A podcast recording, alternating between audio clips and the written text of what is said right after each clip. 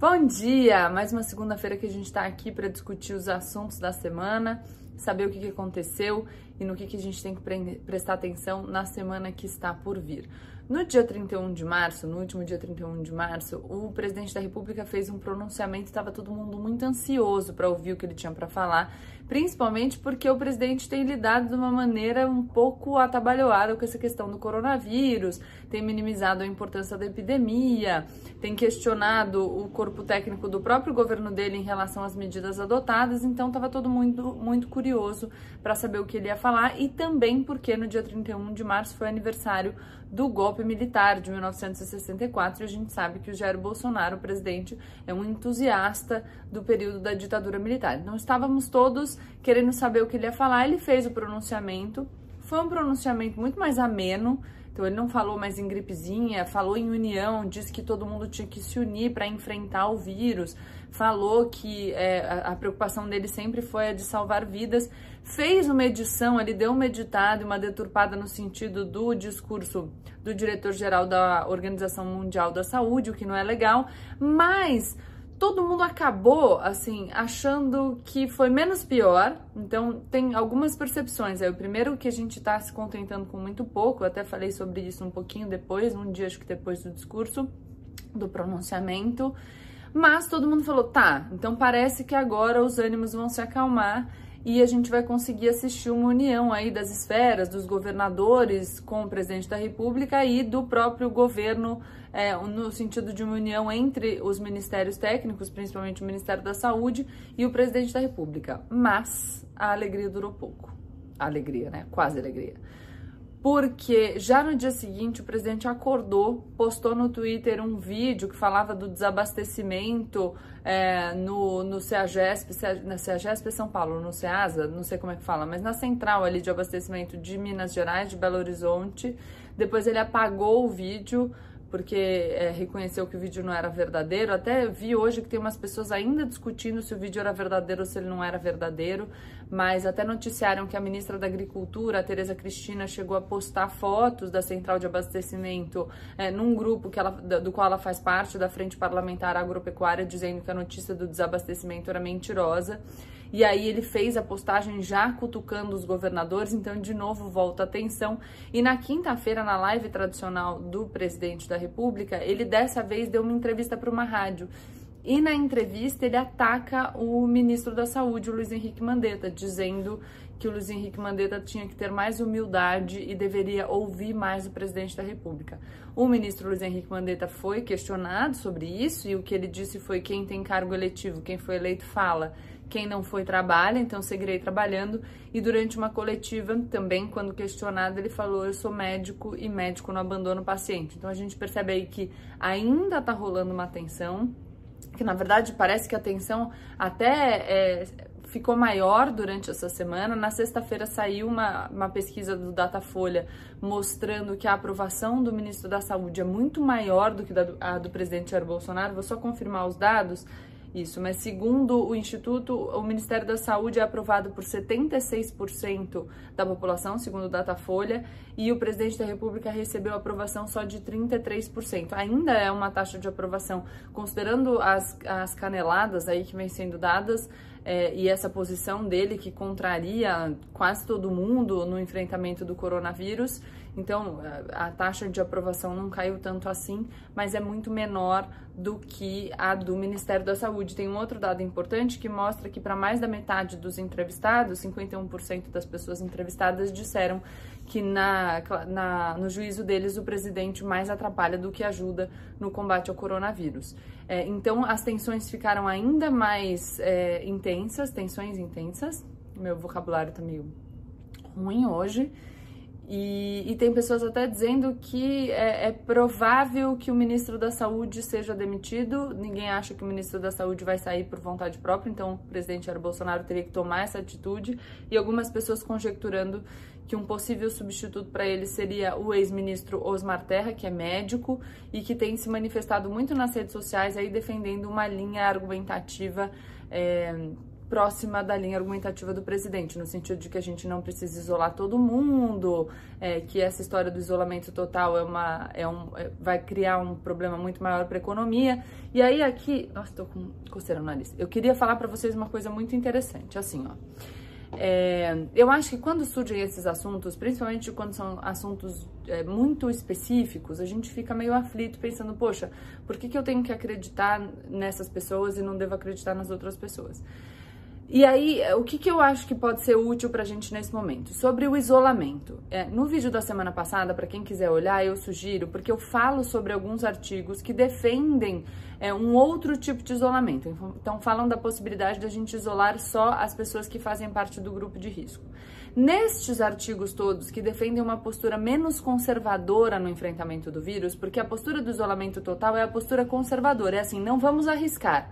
Vamos fazer o que a gente tá vendo que deu certo para conseguir achatar a curva? Então a gente adota essa postura conservadora por quê? Porque a gente não tem dado suficiente, é um vírus novo. Então o que eu falei no outro vídeo foi: é um vírus que ninguém conhece, os dados estão surgindo agora. Para a gente conseguir levantar esses dados, a gente precisa testar muita gente. A gente não tem teste para todo mundo. No Brasil, estamos testando pouquíssimas pessoas, só os pacientes graves. E aí a gente tem dificuldade de ter dados que nos permitam tomar decisões mais arriscadas.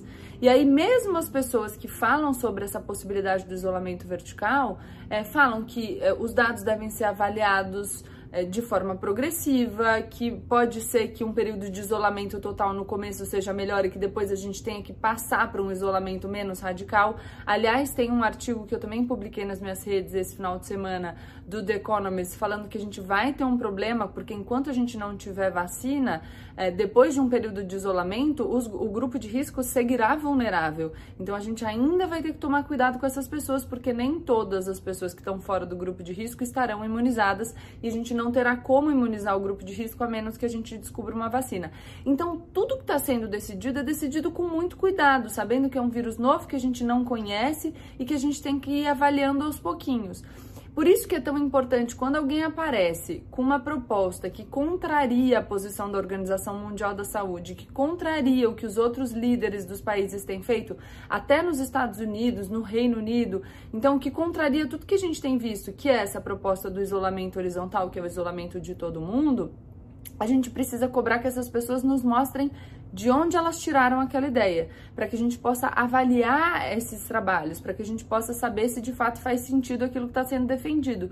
Porque quando eu, por exemplo, fui olhar as pessoas que estavam defendendo, os artigos que estavam defendendo o isolamento vertical, só das pessoas do grupo de risco, eu percebi que esses artigos, primeiro, é, um falava sobre o Reino Unido, dizia que o Reino Unido estava adotando isolamento vertical e aí o próprio Reino Unido mudou a proposta, o outro falava sobre a possibilidade do isolamento vertical, mas dizia, os dois diziam, a gente não tem dado suficiente, então eram artigos que se desenvolviam com muito cuidado nessa abordagem. Então, por isso que é sempre importante. A pessoa disse uma coisa que contraria o que a maioria das pessoas, que o que o consenso científico está dizendo, precisamos saber qual é a fonte dela. Para a gente poder ver, por exemplo, se ela está citando um artigo e está falando que o artigo diz A e o artigo está dizendo A mesmo, ou se ela, por acaso, deturpou o sentido do artigo. Então, acho que esse é o primeiro cuidado quando a gente está lidando com esses temas técnicos. E aí, é importante a gente falar também do remédio, da, da cloroquina, hidroxicloroquina, junto com a azitromicina, tem vários tratamentos que estão sendo propostos. O que se diz sobre esse remédio não é que ele não pode ser usado. O que eles estão falando é nós não temos dados suficientes ainda para poder defender que o uso desse remédio deve ser implementado para todas as pessoas que apresentam sintomas de coronavírus. É, várias questões estão envolvidas aí. O primeiro é que, quando começaram a falar sobre esse remédio, esse, esse remédio é indicado para outras doenças, artrite reumatoide, se eu bem me lembro, mas lupus com certeza. E as pessoas que precisavam desse remédio começaram a ficar sem o remédio porque todo mundo começou a comprar, mesmo que a gente não soubesse se ele funcionava ou não. Outras questões é que esse tratamento combinado tem implicações para pessoas que têm é, problemas cardíacos, então tem que tomar cuidado, é um tratamento que tem que ser feito com acompanhamento médico. E, é, embora existam estudos pequenininhos, então primeiro existe um estudo francês que falava da eficácia desse medicamento, agora surgiu um estudo chinês, é, o que se reclamava antes dos estudos é que não tinha um grupo controle, esse estudo chinês já teve um grupo controle, então mostrou que de fato as pessoas que tomaram remédio tiveram uma melhora, então que o remédio funcionaria no tratamento ao coronavírus, mas as, os médicos eles sempre têm muito cuidado porque os estudos ainda não são suficientes para que eles se sintam confortáveis de defender o uso para todo mundo, em todos os casos, enfim, é uma coisa que eles estão fazendo com cuidado. E aí é, a gente tem que continuar lendo os estudos, vendo o que está acontecendo dia após dia, mas tem que tomar cuidado para que a decisão fique com os técnicos e não que a gente tenha políticos pressionando os técnicos para que eles tomem decisões a partir daquilo que é melhor para esses políticos politicamente. Então, o cálculo político ele não deve se sobrepor à, à análise técnica dos profissionais que têm formação para decidir sobre isso. E aí o que eu quero dizer para vocês é o que eu faço é só pegar esses artigos, já que esse é o meu trabalho, ler tudo e juntar na minha cabeça para eu poder passar o conhecimento para vocês vocês, as coisas estão sendo feitas ao longo do tempo. Então, talvez daqui a uma semana, não sei se uma semana é um tempo razoável para a ciência. Então, é, talvez daqui a algum tempo a gente tenha outros estudos que nos permitam falar com mais é, certeza, com mais tranquilidade sobre o uso desses remédios para o enfrentamento do coronavírus, mas tudo depende da produção científica. Então, o que eu trago para vocês é o que eu vejo da produção científica, os artigos que estão sendo publicados, inclusive eu costumo sempre publicar as fontes, se vocês forem nas minhas redes, as fontes estão todas lá para que vocês possam acompanhar também. Como eu sei que nem todo mundo tem o meu trabalho, eu tomo cuidado de facilitar um pouco o acesso, mas sempre apareceu alguém que fala uma coisa que você falou, meu Deus, contraria tudo que eu já vi, procurem a fonte. Se a pessoa estiver indicando a fonte dos estudos e ela te der a chance de questionar aquilo que está sendo dito, já é um bom sinal. E é assim que a gente consegue ir é, se esquivando de uma informação manipulada, e, enfim, de, de fake news mesmo.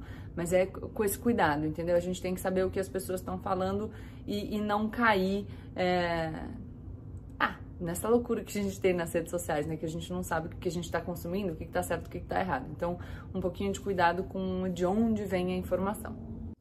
Outro assunto importante da semana foi a controvérsia envolvendo o pagamento da renda básica emergencial. Não me lembro se eu já falei uh, no outro vídeo ou se eu falei para vocês em algum outro momento, mas foi aprovada pelo Congresso a renda básica emergencial para profissionais informais e autônomos, enfim, o valor é de 600 reais. Esse valor foi um valor conquistado pelo Congresso. Em alguns casos, mais de uma pessoa da família pode receber, então o auxílio pode ficar num valor maior. É, e o governo tinha feito uma proposta anterior que era de 200 reais, depois cogitou 300 reais, então é importante dizer que esses 600 reais foram uma conquista do Congresso e que o Senado já aprovou uma extensão desse benefício para outras categorias profissionais e isso ainda deve tramitar para ir para a sanção do presidente da República.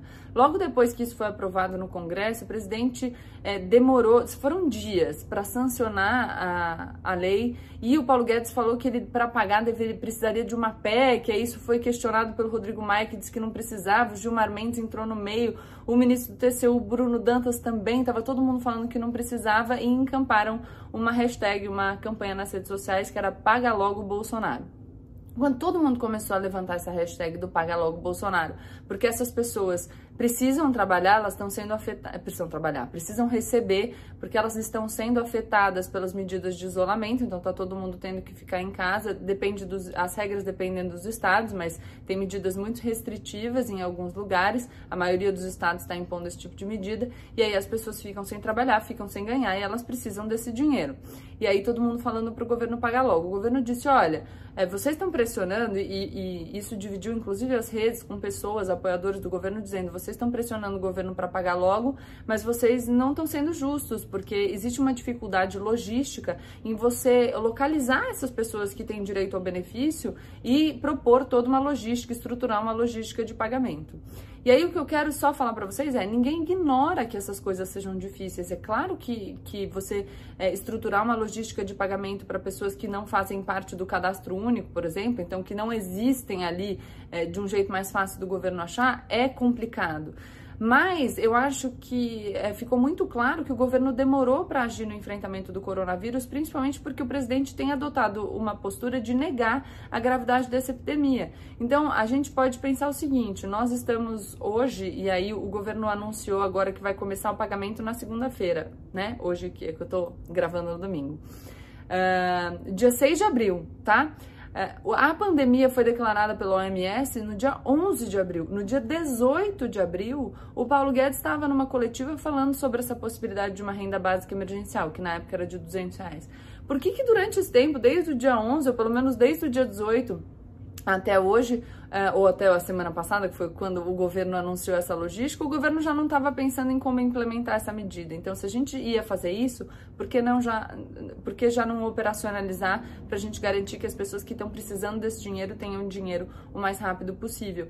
E aí é, é muito importante a gente pensar para a gente não cair, eu insisto, na história do populismo. Então, eu vi que nesse final de semana o presidente postou nas redes sociais dele um vídeo é, de, enfim, um, um até um, um dos, dos, meus debatedores no grande debate, indo numa comunidade conversando com uma pessoa que diz que é diarista, que não está indo trabalhar e que ela está passando necessidade, que ela precisa do dinheiro. Pois é, é por isso que o governo precisa agir logo para entregar essa renda básica emergencial para essas pessoas que estão sem trabalhar, precisando do dinheiro. É justamente por isso que subiram a hashtag, entendeu? Então não adianta fazer um vídeo no final de semana dizendo que por causa das políticas de isolamento, que são necessárias para a gente conter o avanço da epidemia, as pessoas estão passando necessidade.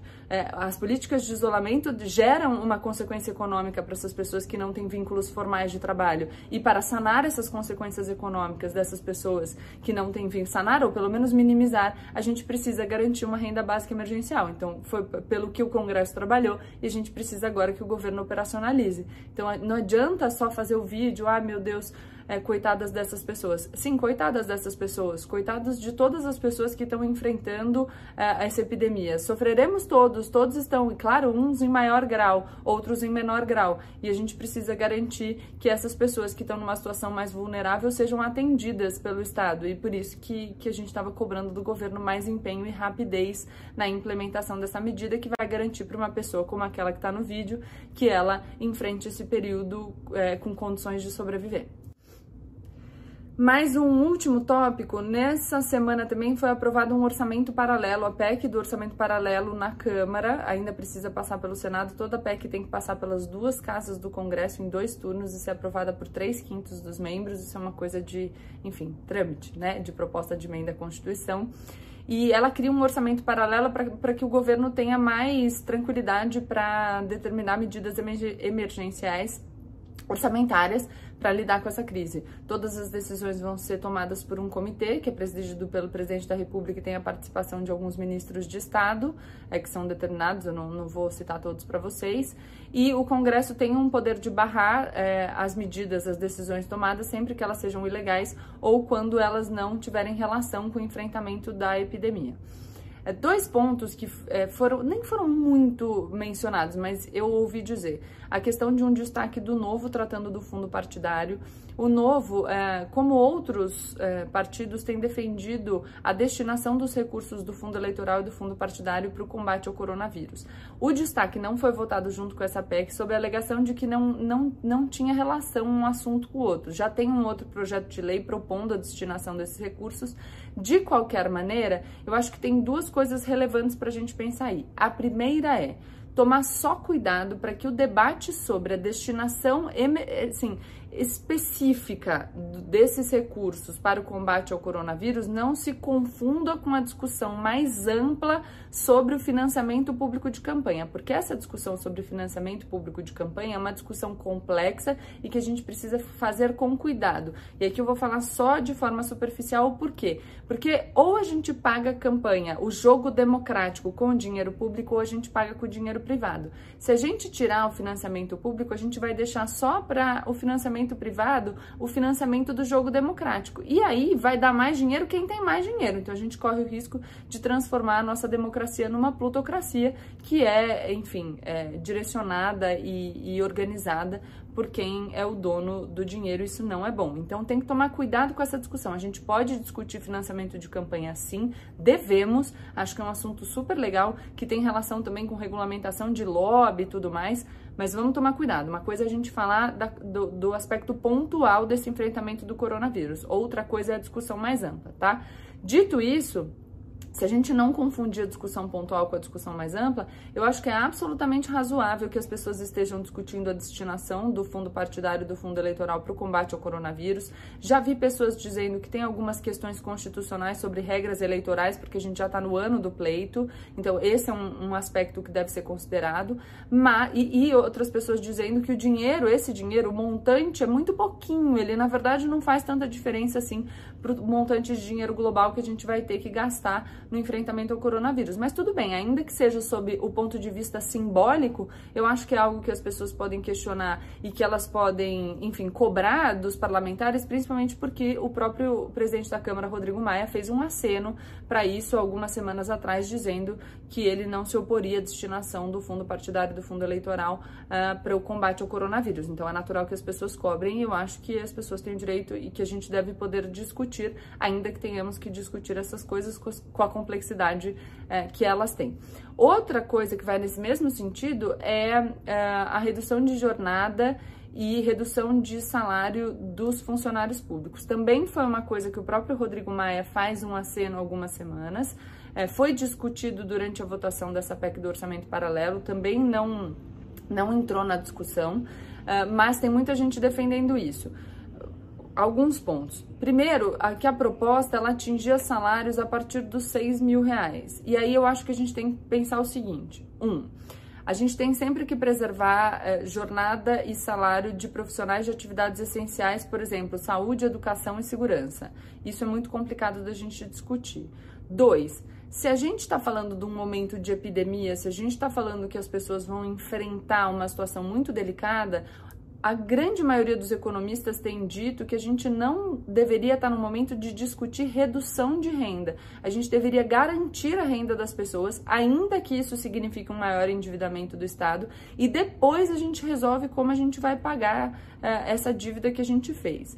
Por quê? Porque senão a gente vai desaquecer ainda mais a economia porque as pessoas vão ficar sem dinheiro. E isso vale para o setor público e vale para o setor privado. Então não seria razoável você diminuir a renda dos servidores públicos neste momento, do mesmo jeito que não é razoável você permitir a redução da renda dos trabalhadores do setor privado.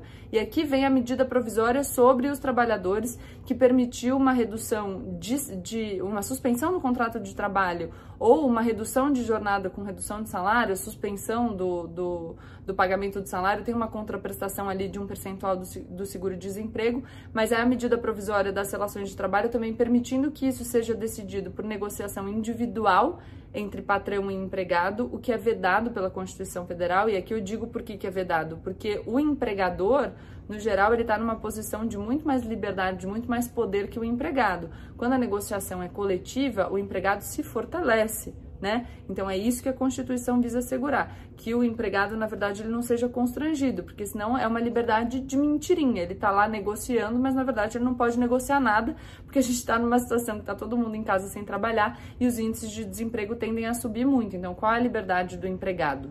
Entenderam?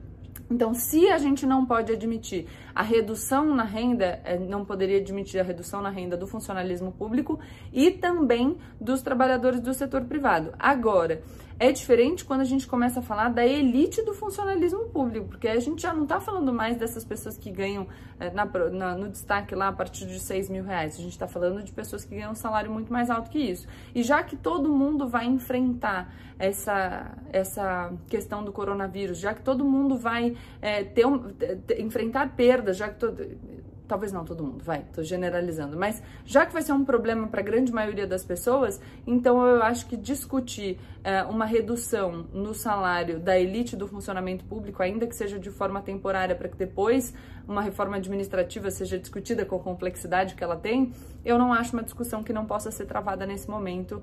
É, acho que é natural que as pessoas queiram também dessas, desses integrantes da elite do funcionalismo público que eles se coloquem à disposição para enfrentar o coronavírus. Então, que não cobrem só da sociedade, partilhar os custos do enfrentamento, porque a gente que vai partilhar os custos de tudo que o Estado está gastando agora mas que para que essas pessoas não, não custeiem isso sozinha. Então, que todo mundo faça o tanto quanto pode. E aí, quando a gente fala disso também, a gente começa a questionar a possibilidade de a gente pensar num sistema tributário que atinja de forma mais significativa os mais ricos, para que quando a gente for pagar a conta de tudo que a gente está fazendo de investimento agora, para que as pessoas possam, principalmente as mais vulneráveis, sobreviver a esse período, para que os mais ricos paguem mais do que os mais pobres, e isso tem que ser discutido também sem nenhum tabu. É isso. Acho que os assuntos foram um pouquinho mais complexos nesse final, né? Talvez a gente precise de vídeos específicos falando sobre essas coisas. Se vocês acharem que foi difícil de entender é, ou quiserem mais esclarecimentos sobre um tema específico, é, deixa nos comentários que eu tento fazer. Eu quis dar um apanha, fazer um apanhadão sobre tudo que eu acho interessante que vocês pensem. É isso. Beijo, até segunda que vem.